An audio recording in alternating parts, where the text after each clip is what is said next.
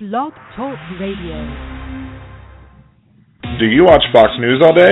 Are you dizzy from conservative spin? Are you a birther or teabagger? You might be suffering from a condition called barachnophobia. If so, the only cure is Liberal Dan Radio. Wednesdays at eight p.m. Central on Blog Talk Radio. Warning, Liberal Dan Radio is not a substitute for doctor's advice.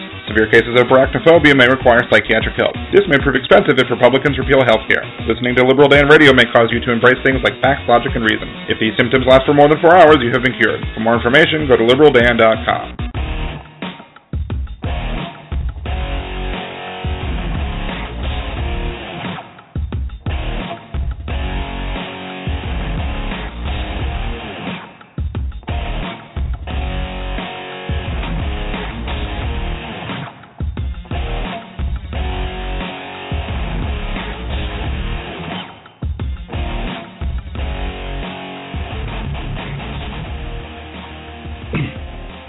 Welcome back to Liberal Dan Radio, Talk from the Left, that's right. This is your host, Dan Zimmerman, coming from New Orleans, Louisiana. To join the conversation, it's area code three four seven, eight three eight, eight three six eight. That is area code three four seven, eight three eight, eight three six eight. Or you can join us in the chat room and ask questions there, or connect via the Skype button in the chat room. Or if you're listening after the live broadcast, you could always leave your comments, questions, and concerns over on Liberal Dan dot com. Several things to talk about today. We have some uh, more information about, you know, more goings on in the presidential election. We have obviously lots of stuff to talk about there. And we also have the Supreme Court opening and uh, things that are happening there, too.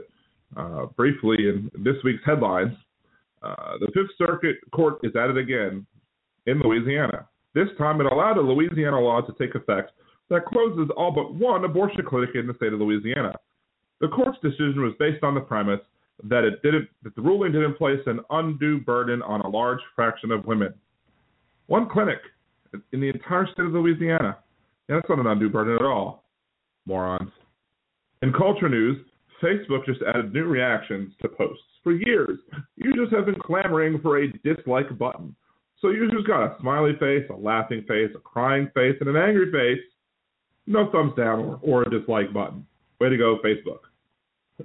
In pop culture news, or entertainment news, uh, singer Kesha uh, was recently denied a preliminary injunction uh, to the enforcement of her contract in a court case where she claims that she was, over the course of ten years, abused emotionally, physically, and sexually by her producer that signed her uh, when she was eighteen years old.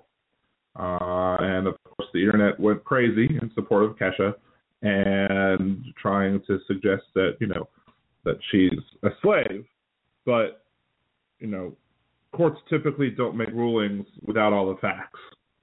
So uh, while I'm definitely, is the, is the opinion of Liberal Dan Radio that if Kesha was abused, Uh, and there is irreparable harm done to the relationship, that she should most likely be let out of the contract if she can prove to the court that it was more likely than not that she was uh, abused in some sort, some form or fashion by her producer. However, I do not believe that it is correct to say that she is a slave or something uh, just because of the fact that the court denied an injunction on enforcement before discovery is even finished. So I'm sure there are people who are going to not like that, but tough. You know, we have a legal system for both civil and criminal matters for this purpose. The legal system is not supposed to act before it hears all the facts. That's as simple as that. Anyway, so this Fifth Circuit Court ruling, so I want to discuss that a little bit before we get to the main, main other topics of the show. It's an issue that I've discussed on the show before. It's basically the ruling that, uh, that it's basically law that includes provisions that require doctors who work at a, abortion clinics to have admitting privileges in local hospitals. So that's stupid because if a procedure gets bad, and needs emergency, and the woman needs emergency care because something happened, then you call nine one one, you get an ambulance, the ambulance brings the, the patient to the emergency room, and the emergency room doctor, if needed, will admit the patient to the hospital. It is really just that simple. But for some reason, well, we know the reason, but Republicans just want to, you know, have government all up in the badge. Even small government, except for when it comes to women's bodies, then government needs to be oppressive, as oppressive as possible. So, what to talk about today? Let's, let's start off with um, Supreme Court. Obama has many options. Of course, the senators, the Republican Senate, Mitch McConnell, has basically come out and said that no action will be will take place on a Supreme Court nomination until after the next presidency begin term. The next presidential term begins. So, what does that mean? That means that, you know, the Republicans are pig-headed and stupid, at least the senatorial ones. Um, it means that they're hypocrites because these people were previously saying that every presidential nomination deserves a, quote, up or down vote. And it means that they could potentially pass on somebody that they would otherwise nominate or accept just because it's Obama's. Now, again, I'm more than happy to allow them for them to do this. If they want to put a big highlight, a big spotlight on their obstruction and let this be the exclamation point at the end of eight years of Republican obstruction in the Senate and in the House, then they are more than welcome to do that. They're more than welcome to prove that to the nation that this is why things can't get done. It's not Obama's fault. It's the Republicans' fault. So I'm more than happy to have them highlight this. And it will be the longest by maybe even double. We'll go from a vacancy in the Supreme Court to a filling of that vacancy. So who should get picked? There are a lot of names being thrown around. One of the names that I believe should be thought of, and this is, I actually learned something new today or this week when it comes to the, you know, retired Supreme Court justices. Sandra Day O'Connor is a justice, was a justice, and she resigned. Her husband was dying. She wanted to go take care of her dying husband. So she resigned, and she was in her, you know, her, she got, her spot got replaced. Things you may not know about the situation is that she still retains her full salary. She still retains an office with staff and a clerk. She actually also has been serving as a visiting judge uh, on district and appellate level cases. So she's been working as a judge. This former Supreme Court justice has been working as a judge, ruling on cases through today. I don't know, I don't know if she worked today specifically, but she has been working on cases. So she's not, she hasn't gone away. So one thing I would like to see Obama do is nominate Sandra Day O'Connor. I guess it's probably might be better to say renominate Sandra Day O'Connor. Because I would love to see the Republicans in the Senate block Obama from renominating a Reagan appointee to the Supreme Court. That's right. Ronald Reagan appointed Sandra Day O'Connor to the Supreme Court. Obama could renominate her to fill that slot. Maybe the term wouldn't take wouldn't take long. Maybe she might serve for a couple of years and then des- decide to finally want to fully retire. I mean, I've, I've seen, you know, pictures of her, whatever. She looks like she's actually doing better than Ruth Bader Ginsburg. Um, she was kind of a swingy vote, too. Um, she wasn't completely liberal in all things. Uh, she has been critical of the Republicans in the Senate, which could potentially throw a wrench in her nomination, but they've said they aren't going to let anybody through. But I just want to see Republicans saying, no, we are not going to allow Ronald Re- one of Ronald Reagan's appointees back to the bench, because that would just be just hilarious, because they uphold Ronald Reagan as being Saint Ronald. He is the cream of the crop in their eyes, even though their memories of him don't actually mesh up perfectly to the reality of him. But they still love him. And he could do no wrong. They don't care that he gave millions of people here against our border laws amnesty. It's fine to them. And he put Senator O'Connor in the Supreme Court. And Obama could replace her back onto the Supreme Court if he wanted to, and if they allowed it to do happen. And it would just, I would love to cover that. I would love to cover them. I would love to hear them explain why they wouldn't allow a Reagan appointee back on the bench. That would be hilarious. It would be really funny. But, interesting enough, one of the people who is being discussed is Nevada Republican Governor Brian Sandoval. Um, that that is being suggested. Um, that he would be somebody who would replace who could replace Scalia.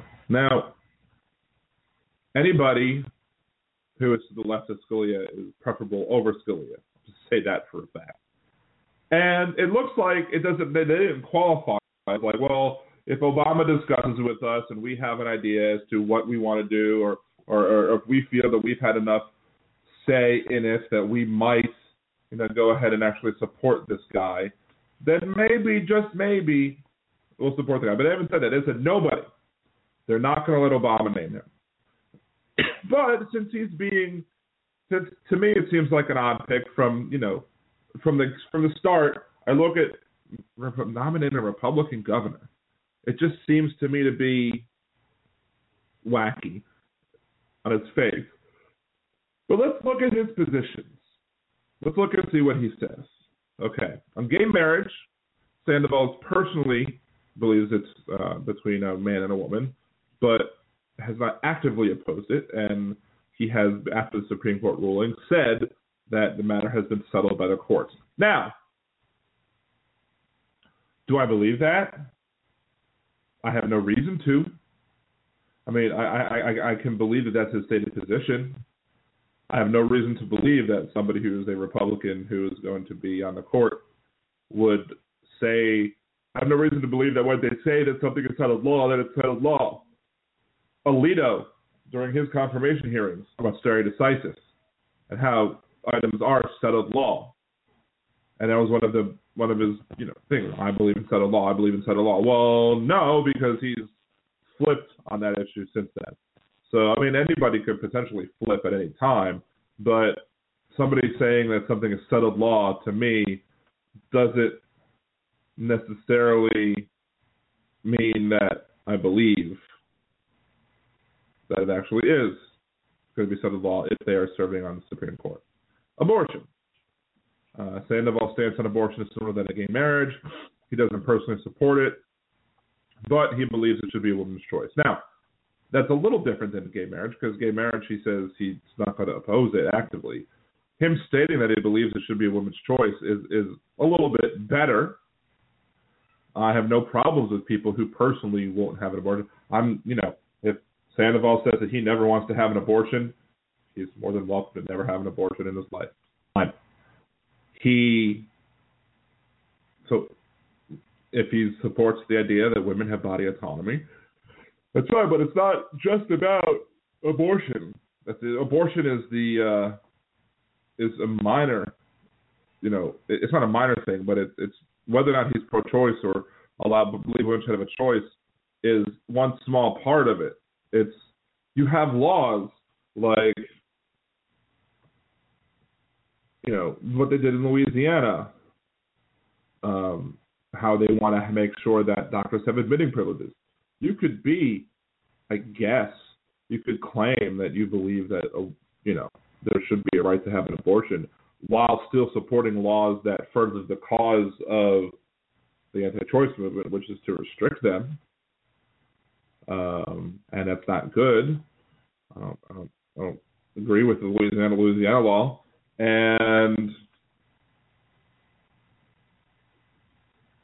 I really don't know at this point in time if uh, Sandoval believes in such things. Um, let's see. According to the article on the Las Vegas Review-Journal, um, Republicans have taken over the House and the legislature. Um, they want parental notification. Uh, let's see, what else do they want? Let's see, abortion settled law in Louisiana. Um, Bell Initiative upholds Nevada's right to have an abortion, even if Supreme Court is over, or even if Roe v. Wade is overturned.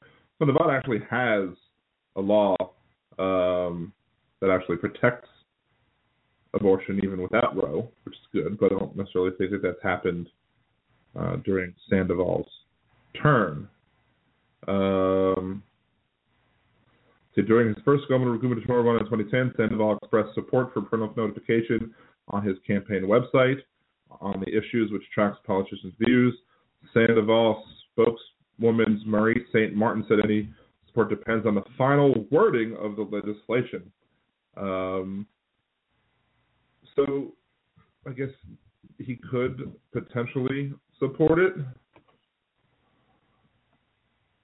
Um, so look up Sandoval, if I can find it, if there is anything on Sandoval with admitting privileges for abortions and see if he, you know, supports that or not. But we'll come back in a second. Undocumented immigrants. Sandoval approved legislation allowing those in country illegally to obtain Nevada's driver authorization cards and drive legally. Uh, generally speaking, Sandoval um,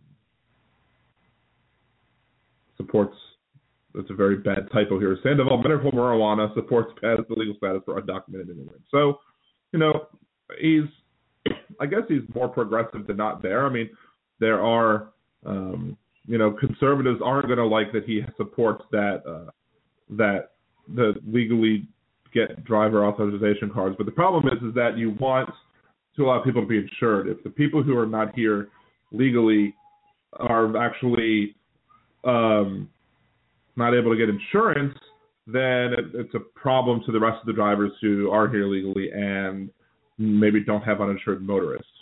The idea of uninsured motorists to me is, is a crock, just because you should be insured regardless of the, and it, your insurance should cover uninsured motorists. You shouldn't have to get an extra addendum on your insurance or have to know to get that. Um, Sandoval signed a bill allowing medical marijuana. Sandoval also approved a bill allowing judges to impose extra sentences on those who commit crimes against victims of who are transgendered. Um, Those tax increases. Um, he has tax incentives.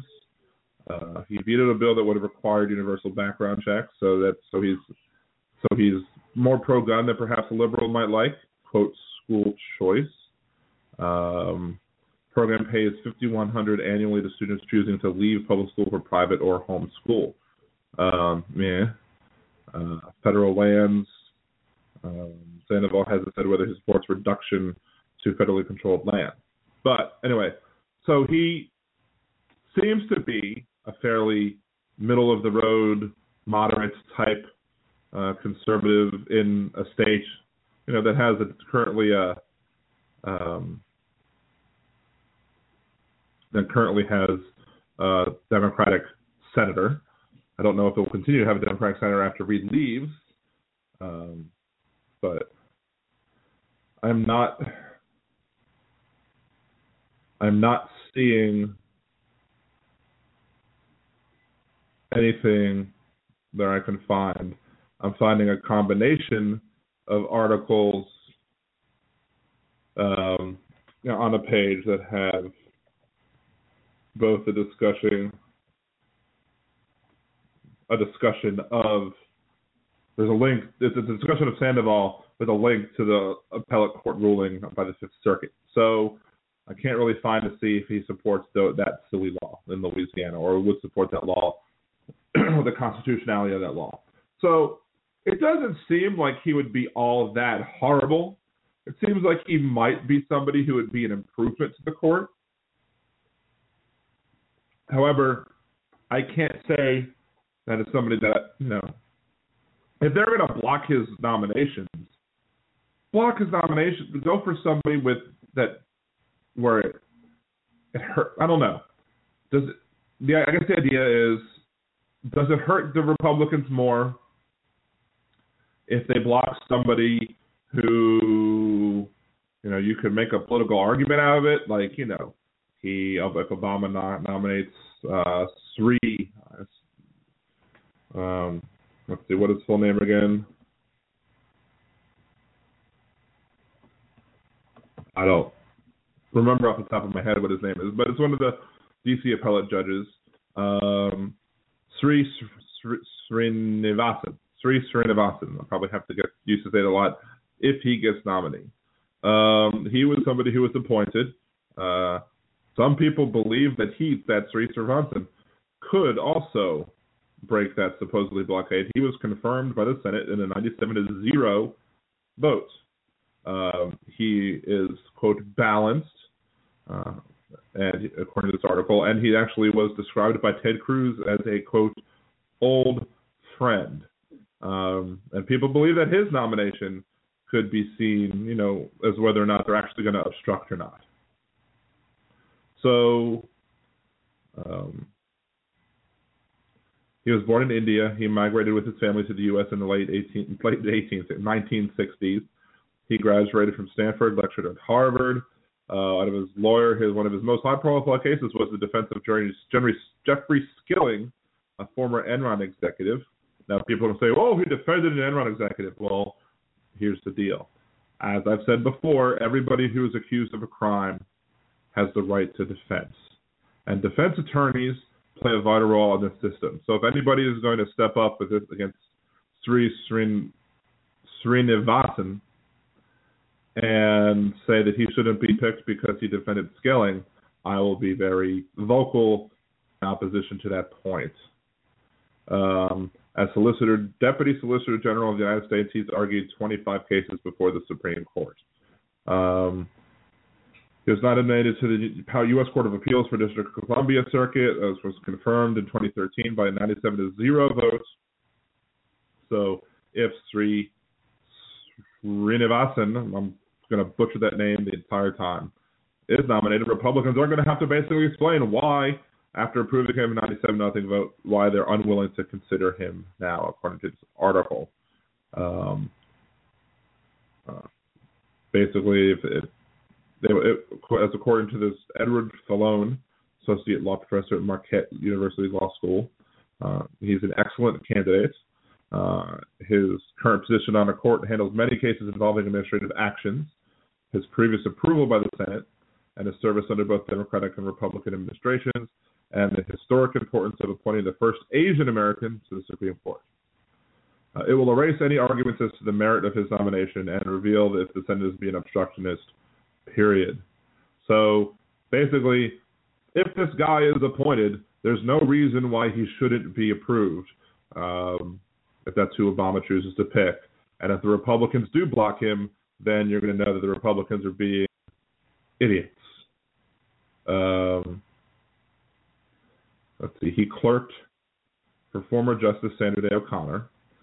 Uh, he was described by Ted Cruz as being an old friend. He has been criticized by environmental groups for cases in which he defended oil giant ExxonMobil and the mining company Rio Tinto, hardly typical left-wing causes, according to the article. Um, he has as good a chance as anyone if confirmed unanimously by the Senate. Ted Cruz seems to like him. If I had to guess, I'd say president will nominate three or a senator, is what somebody else is saying. So that's one guy that could be chosen. Um, now, he seems like a, you know, a purely consensus pick just because of the fact that Senate gave consensus to his nomination previously. But is is Sandoval a more of a consensus pick because he's a Republican, he's a governor? Maybe. Uh, what is it? Does does is Obama nominating somebody else? Let's for giggles. Say, let's say Obama nominated Bill Clinton. He nominated Bill Clinton to the Supreme Court. What, you know, that would be, you know, obviously that you, you, you'd expect Republicans to obstruct Bill Clinton. So it's really nothing new. Um, if Obama nominated Eric Holder, you know, you might expect them to block Eric Holder because of the hatred that, that they had for Eric Holder. If they nominated, but with Sri, you have the option where he is a minority, is a, a legal immigrant. You have the situation where he is, you know, was well liked and seems, you know, I, I don't know how he's ruled in other cases. I know, he, you know, I don't know how how he feels about issues of abortion and stuff like that. You know, if this really depends. It's hard to really say because you have a situation where Obama supports a very liberal justice, then you could maybe understand the Republicans' obstruction. So, to me, the more conservative of a candidate that Obama nominates, the more ridiculous it makes the Supreme Court look, or I mean, makes the Senate look. And so, but you don't want to nominate somebody who's too conservative because you don't want to, you know, you don't want to push back. You know, there are certain things that Democrats are going to want to see in a Supreme Court justice. You know, somebody who's going to support the right to choose, somebody who's going to support, continue to support gay marriage rights, et cetera. So you're going to want to see that from a candidate, from a nominee. So, but I think that Obama, if, they, if he nominates somebody to the right as possible, that he is going to expose hypocrisy, expose ridiculousness of the Republican Party even more than if he were to nominate somebody on, who was leftist. And as such, you know, maybe Sandoval is the best pick for that. Let's see if they're going to really block it or not. And maybe he could, I don't know what the what the rules are specifically on this. Does an appointment, can Obama rescind an appointment at any time? Can Obama say, I'm going to appoint this guy, let's see what happens, and if they decide to take him, because, oh, you know what, I, I, I've changed my mind, I don't want to appoint him, just to see what they do. I don't know if they can do that or not. Um, it's possible he could, but we'll see. But I still, my still number one choice has to be Sandra Day O'Connor, because without that, um, with that in play, you have the Republicans. You know, you know. I, I, while it's amusing to try and think of what the Republicans might say uh, for all of those who voted to support uh, somebody that, that confirmed ninety-seven to nothing in twenty thirteen, what in these last two years could have changed their mind so much on him? That's one thing. But the other thing, and of course, the response is going to be, well, that's not the Supreme Court. Supreme Court's the final say, and you know. In the Supreme Court, we had Scalia to back us up. We don't know if this guy is going to back us up. So that could be their response. But I still think at the end of the day, it's going to be a better choice if they pick. I would like to see Sandra Day O'Connor as the choice. I would like to see them have to explain why they're not going to support a Reagan nominee to the court. So anyway, take a break real quick. Come back afterwards. Talk about more of the issues. three four seven, eight three eight, eight three six eight. That's area code three four seven, eight three eight, eight three six eight. This is Liberal Dan Radio. Talk from the left. That's right.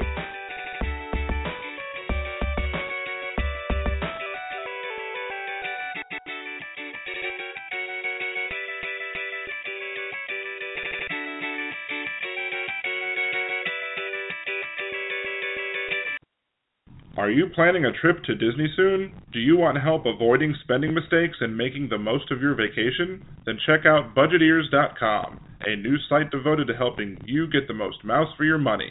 What kinds of tickets should you get? Is the dining plan a good deal for you? Should you stay on grounds or not? Should you buy park hoppers? Many other sites are filled with information about what other people like to do, but BudgetEars is geared to help you make the best decision for you. So check out budget ears dot com or go to youtube dot com slash budget ears and help make your trip the best it can be.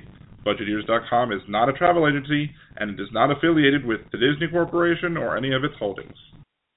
I am sick and tired of the propaganda in today's media. You know, we can't have a sane discussion about politics. Well, yes, you can, and it's on R O J S Radio Live with your girls, Monica R W and Autumn F. I'm there every week when they discuss Michigan and national politics, job search, unemployment, and more from an independent laugh, sanity-based point of view. So, tune in. R O J S Radio Live, Saturdays and Sundays at eleven a.m. sharp here on the Blog Talk Radio Network.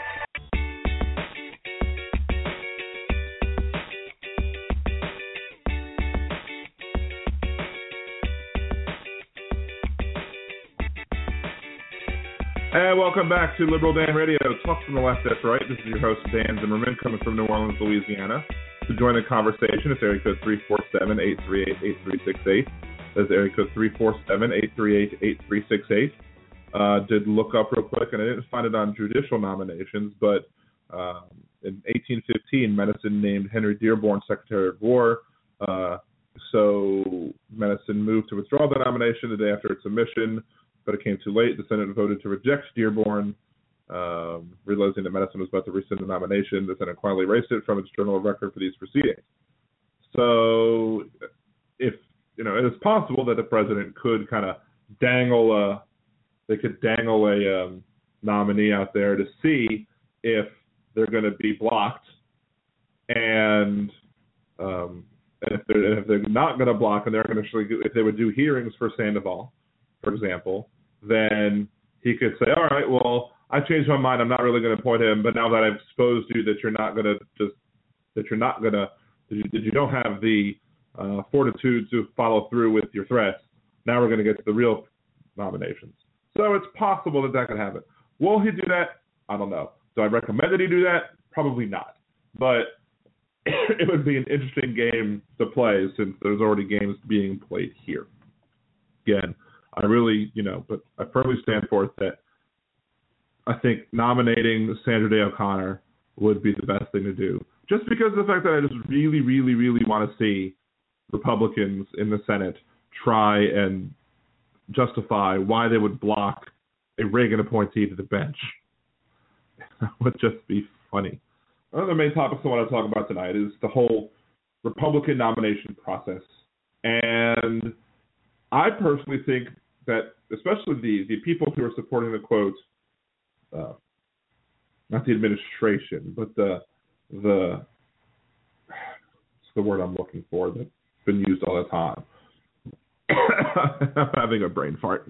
Anyway, um, you know, the Jeb Bushes, the Rubios of the world, uh, the establishments of the Republican Party, they are, you know, I think they're making a mistake in strategy here, because you have a situation where um, if, I guess the overall nomination process goes as this.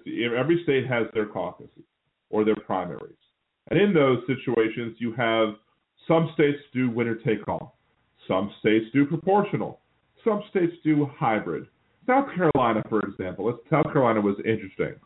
Uh, you, you could win, you know, a certain amount of delegates for winning statewide. So you got the most of those statewide, regardless of your, um, you know, regardless of what percentage you got, you got all the statewide votes. But then you also have the opportunity, if you win the most votes in each congressional district, you could then say, okay, I will uh, get those votes, those those delegates for me. But toward, as it was getting towards the end of the day, at the end of the, you know, when they're counting the votes, Trump got everything.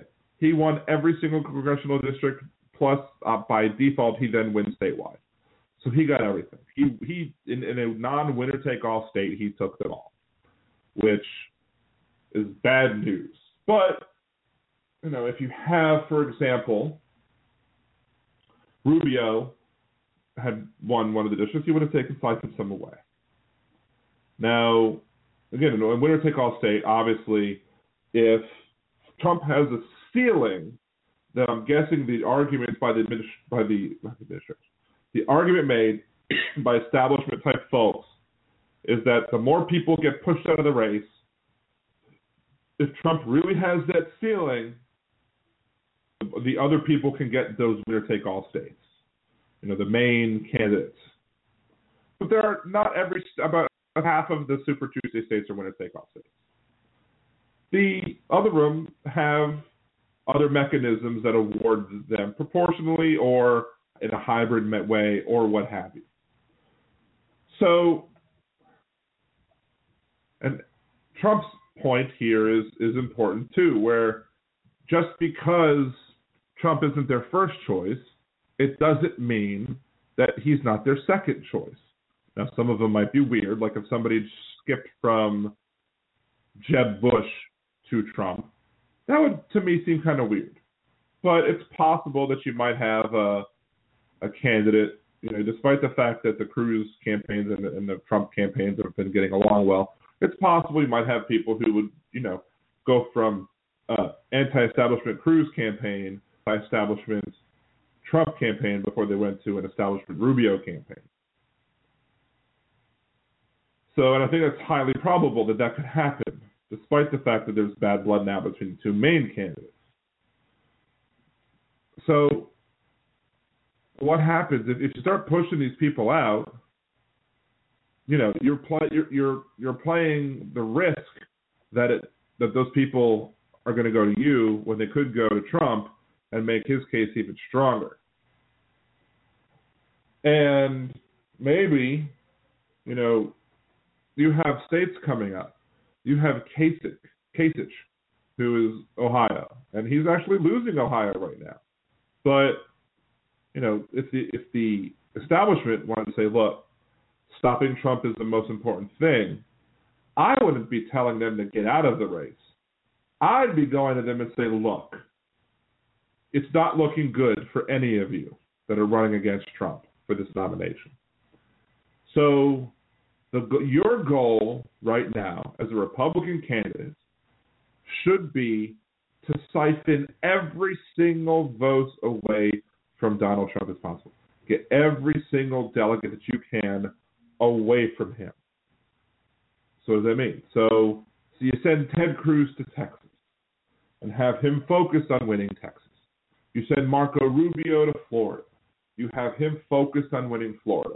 You send John Kasich to Ohio and have him focused on winning Ohio. And then you have other, you know, the campaigns, you have them working on those other states, trying to, you know, working the areas where you think you might be able to nab, you know, some people, you know, proportional-wise.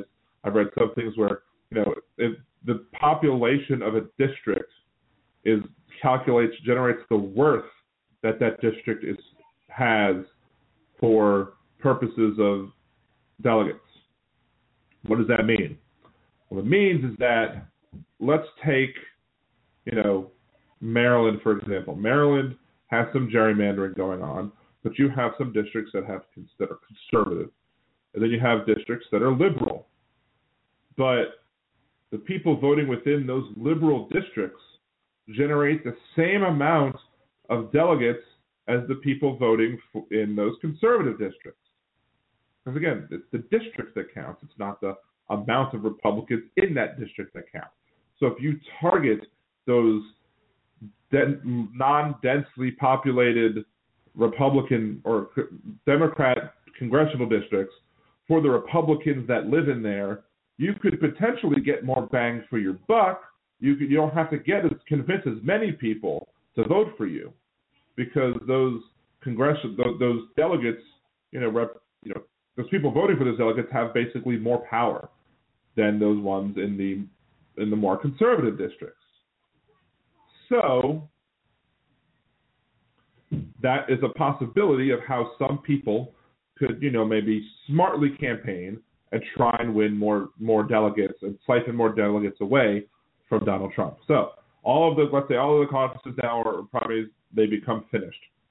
If Donald Trump doesn't have the majority he needs to win on that first ballot, the delegates are released. You have a brokered convention, and then all anybody could be chosen to be the Republican, which is why I don't understand.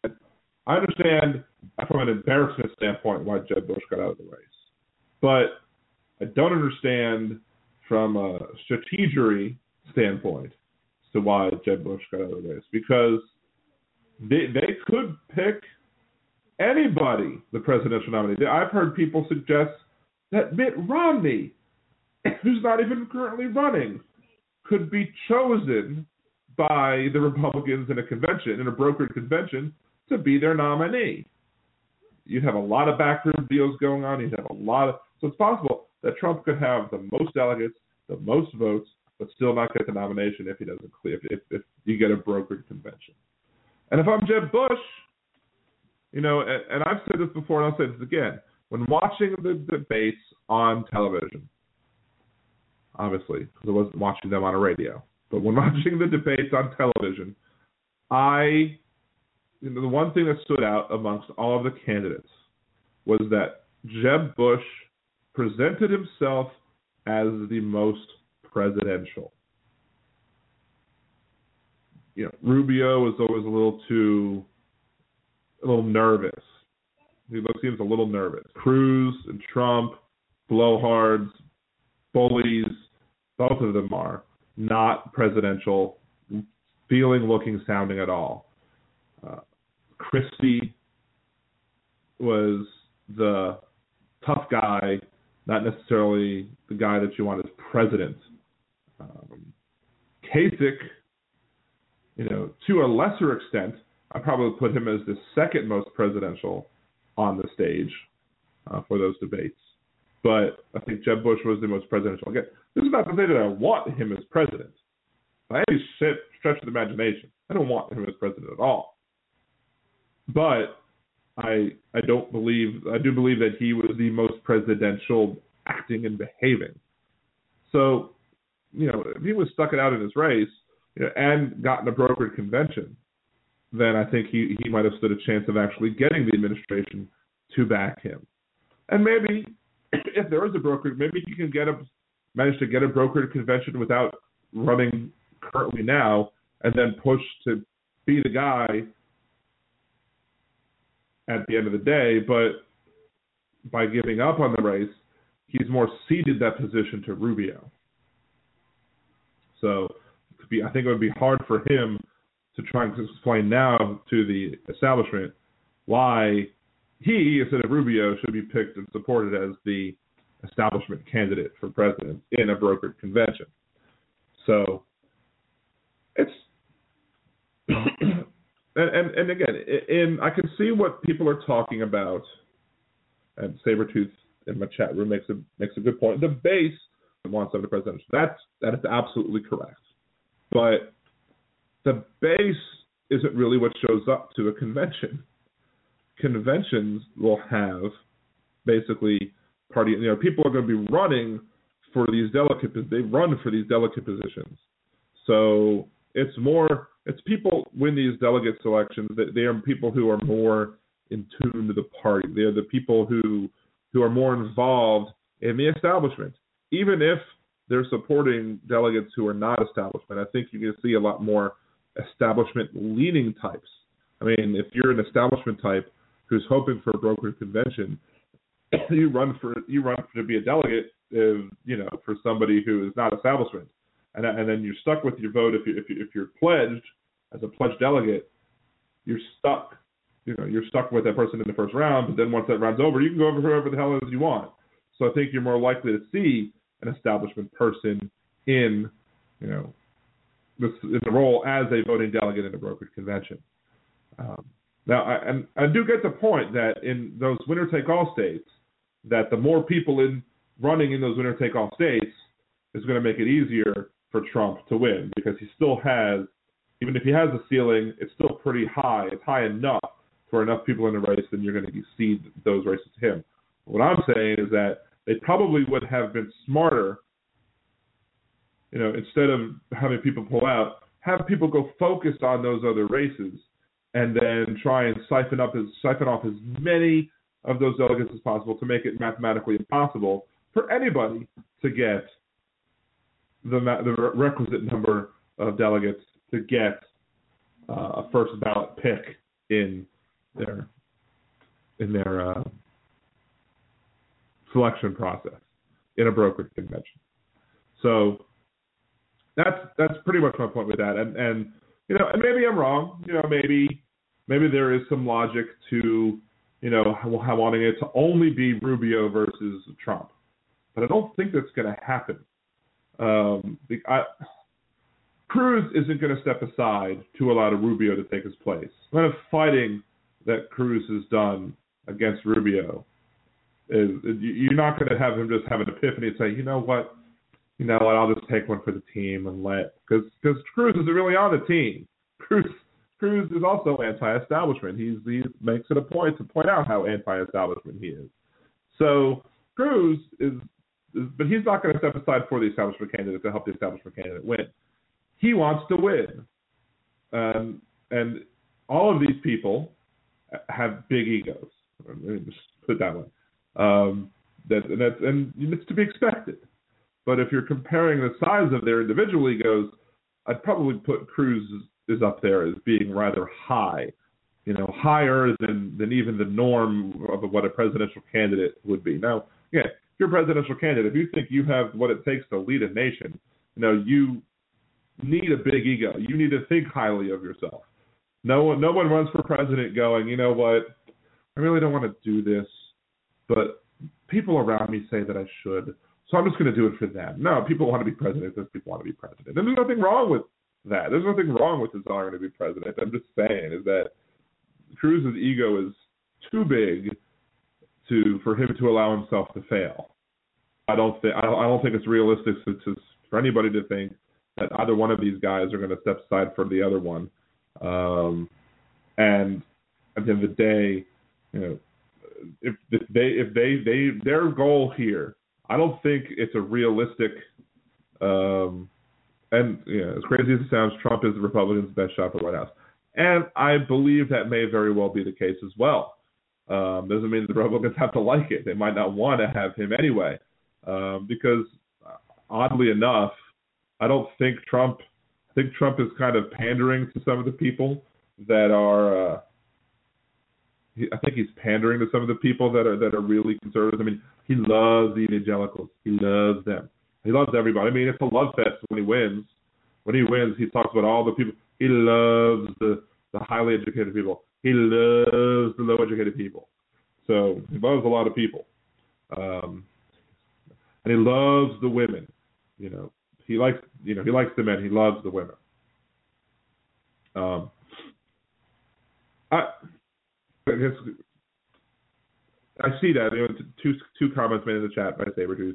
Cruz has too much baggage. Rubio can't fire up the base. I, I absolutely agree that Rubio can't fire up the base. Uh, is the baggage that you think, is that the uh, the him being born in Canada issue, or is that something else? Uh, you know, I'd, I'd, I'd definitely like to know what, what what you believe the baggage is.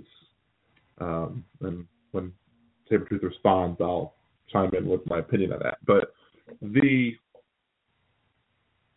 whatchamacallit, the, uh, um, it, it should be interesting to see. I mean, maybe Trump is there. Yes, Cruz does have a crazy dad. That that is correct. Um, I don't know. I don't know how much that's going to hurt him in the general election. I mean, um, I mean, I can't, I don't necessarily know who has had crazier dads. Um, now, on the citizenship, I've discussed the citizenship on, on the show before, and Um, I, I I do believe that he is a natural-born citizen.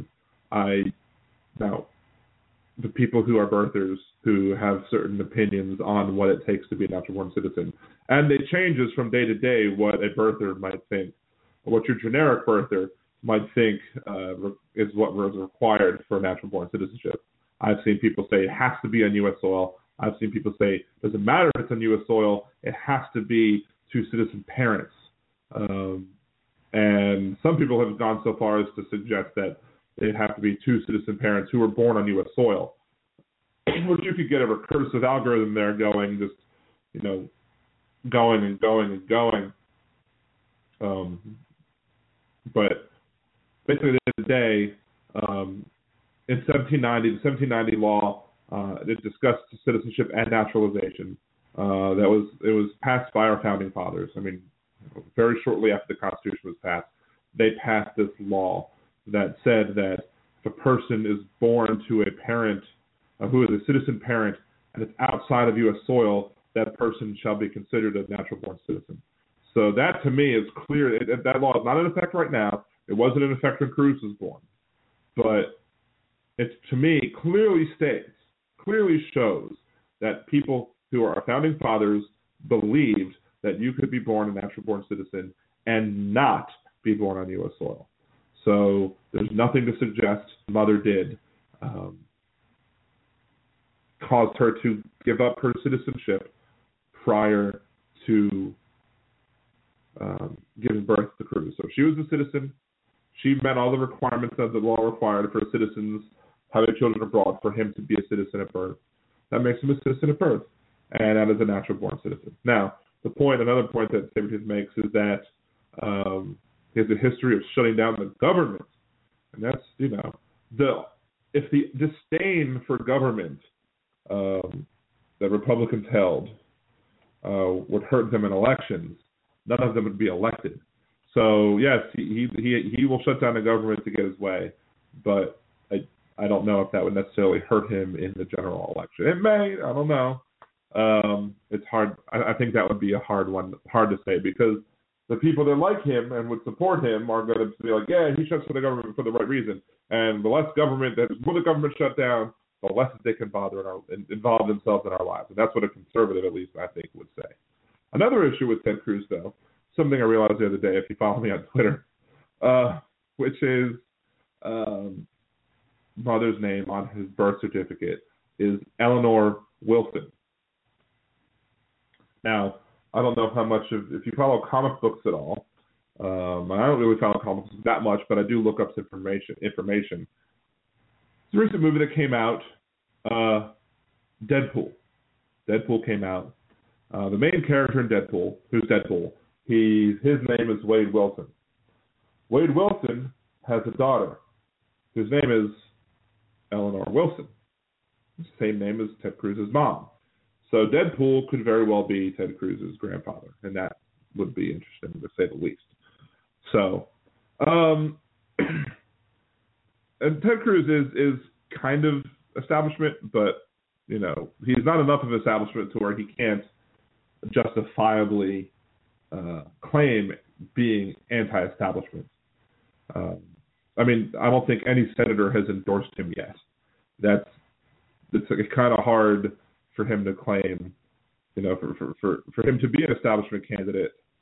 And even if he is establishment, because he's gotten no traction and endorsements of Republican senators, I think the, the voters who support him look at him and say, well, see, they're not supporting him. He must not be that much in the establishment if he is at all. Now, I do want to, we have about five minutes left. I do want to discuss one interesting thing, change of topic before I end the show. Because I like ending the show at nine. Um, I schedule an extra half hour just in case I have to go a little long. Uh, if I get winded talking, you know, get on a roll talking about something.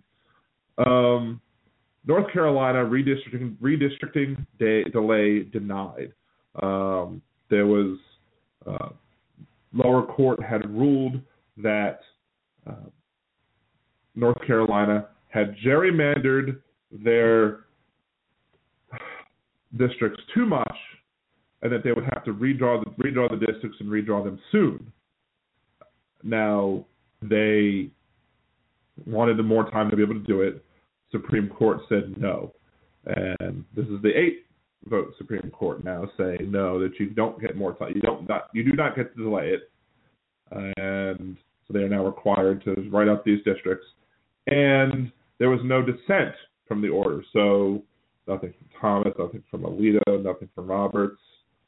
Kennedy, none of the conservatives were opposed to it, none of the liberals were opposed to it. So it seemed that everybody supported the idea that, at least in theory, that these that North Carolina's redistricting plan should have to um, go into effect. Now, what's interesting is that, you know, everything you need to know about North Carolina's new, quote, gerrymander. So that's basically the key here is that they haven't eliminated gerrymandering in North Carolina.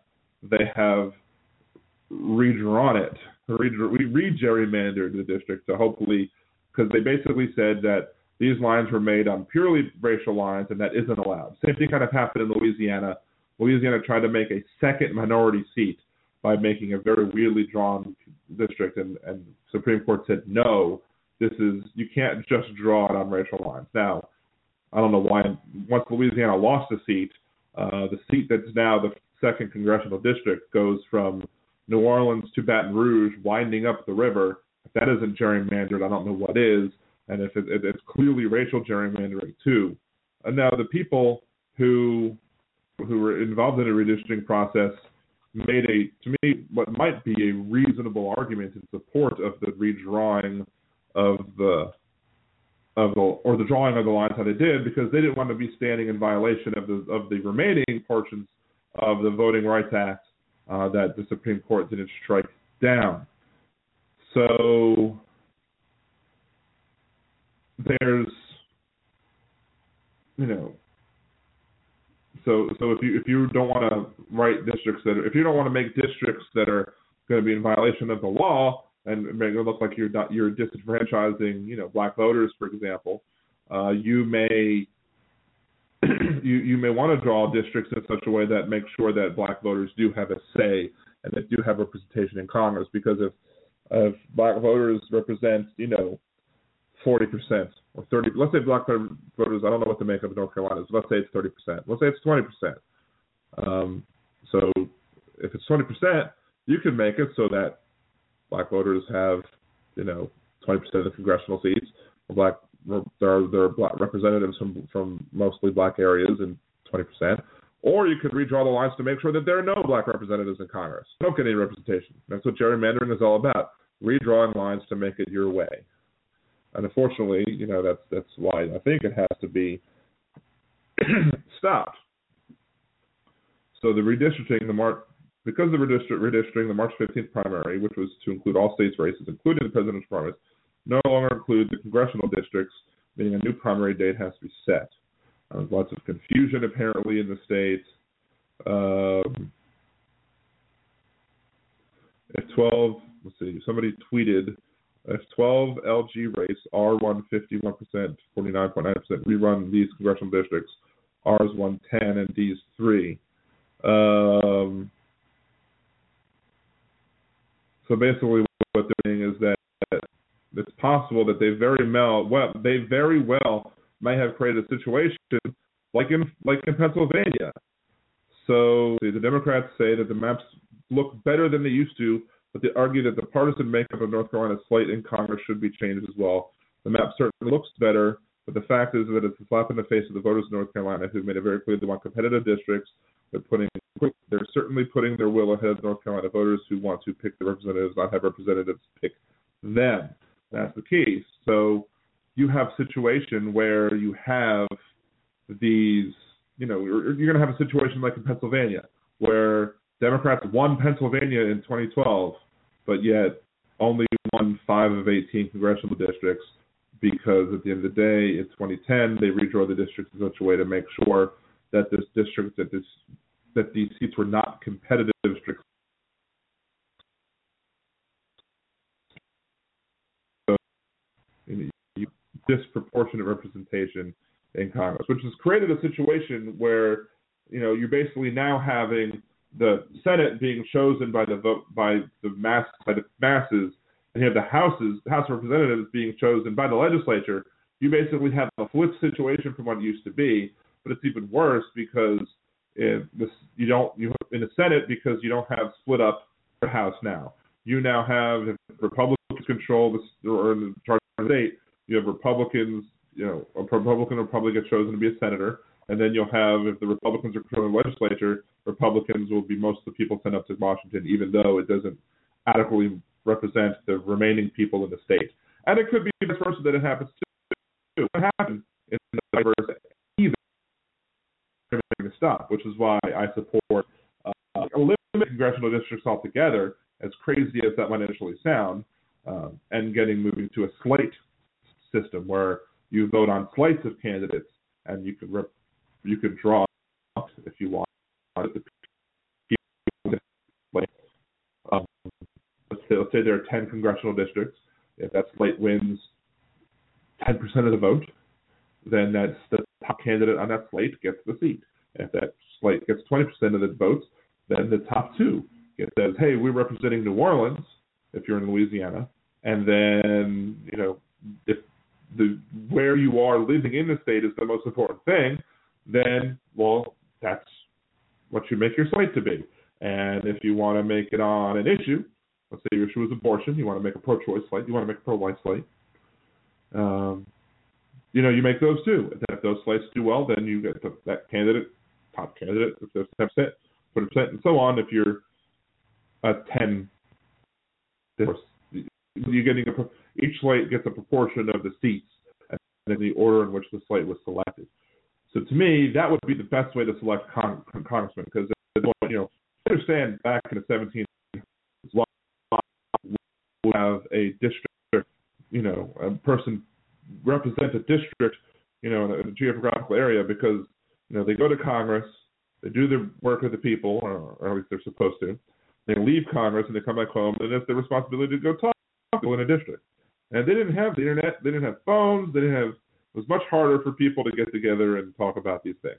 Whereas nowadays, even though we're a very big nation, very, very large areas, you the internet has made it just so small that you don't need and, and you know mass transportation, planes, cars, trains, buses, any other forms of transportation that, that exists today make these larger areas down, and as such, you don't necessarily have to worry about the fact that oh well, yeah, I'm that person, those people are all the way over there. Why shouldn't those people, let's say if you have some liberals in North Northeast Louisiana, why shouldn't they be able to vote for the Democratic ticket, in, the Democratic panel representing New Orleans, if that's what they feel is the best panel that represents them in Congress?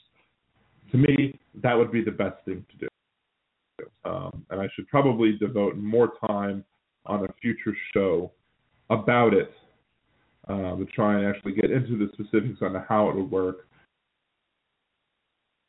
Without sitting down and putting pen to paper on it, would be the idea that, you know, okay, so you have, you know, let's say you have two slates and there's thirty percent of the vote, or, and there's three votes, and one slate gets sixteen, one slate gets fourteen percent. Does that sixteen percent get uh, get two, maybe? You know, how's it work? How do how how does it work if you're in if you're in that position where you have where you're at, you know, the mid levels? You can't guarantee that you're going to get exactly ten percent if you have, you know, you can't, you can't guarantee that you're going to get the exact percentage you need to get whole votes. So what do you do with partial votes? Let's say there's, you know, if there's one and three quarters and one and three quarters and a half, you know, that is three quarters, one quarters, three and a half, and four. So that's four total seats. Um, does the one and three quarters get two and a half get none, or what? Because at this point you have three people with more than, you know, you, you have two seats, then you have the remaining. It would be hard for me to. You'd have to draw something up. Something would have to be clearly drawn up in a way that would would talk about how to handle those situations, those half seats. And it, I'm sure there is a way to work it out, but I haven't gotten that far in my planning because I don't think it's a. I don't think it's a reality. I don't think it's something that's going to happen, because I think that without a major uprising of people basically saying, look, this is what we want.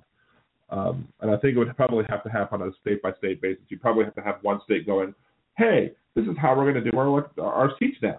Then some other states could be like, hey, this is how we're going to do it too. This is how we're going to avoid gerrymandering, and so on and so forth. There may be enough states to do it to where you then get a constitutional convention going on and saying, okay, now we have a constitutional convention. District congressional seats will be chosen instead of that way. And that's the way you do it. You probably have to do it. But it would take a long time. So it's a pipe dream of mine. Will it happen? Probably not. But I'd like to see it happen. I think it would be much better. And it would actually give, put the House of Representatives back to the will of the people. So, um, the will of the legislature who draws the maps. So anyway, I'm going to go ahead and end the show now.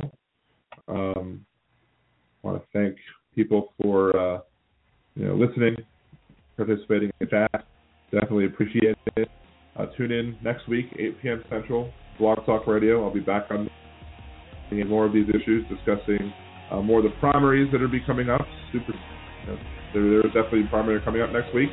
We'll be discussing those. You can follow me on Twitter at Liberal Dan Radio. Uh, you can follow me on Facebook, facebook dot com slash Liberal Dan, and I was at Liberal Dan dot com. So next week, this is Dan Zimmerman with Liberal Dan Radio. Talk from the left. That's right.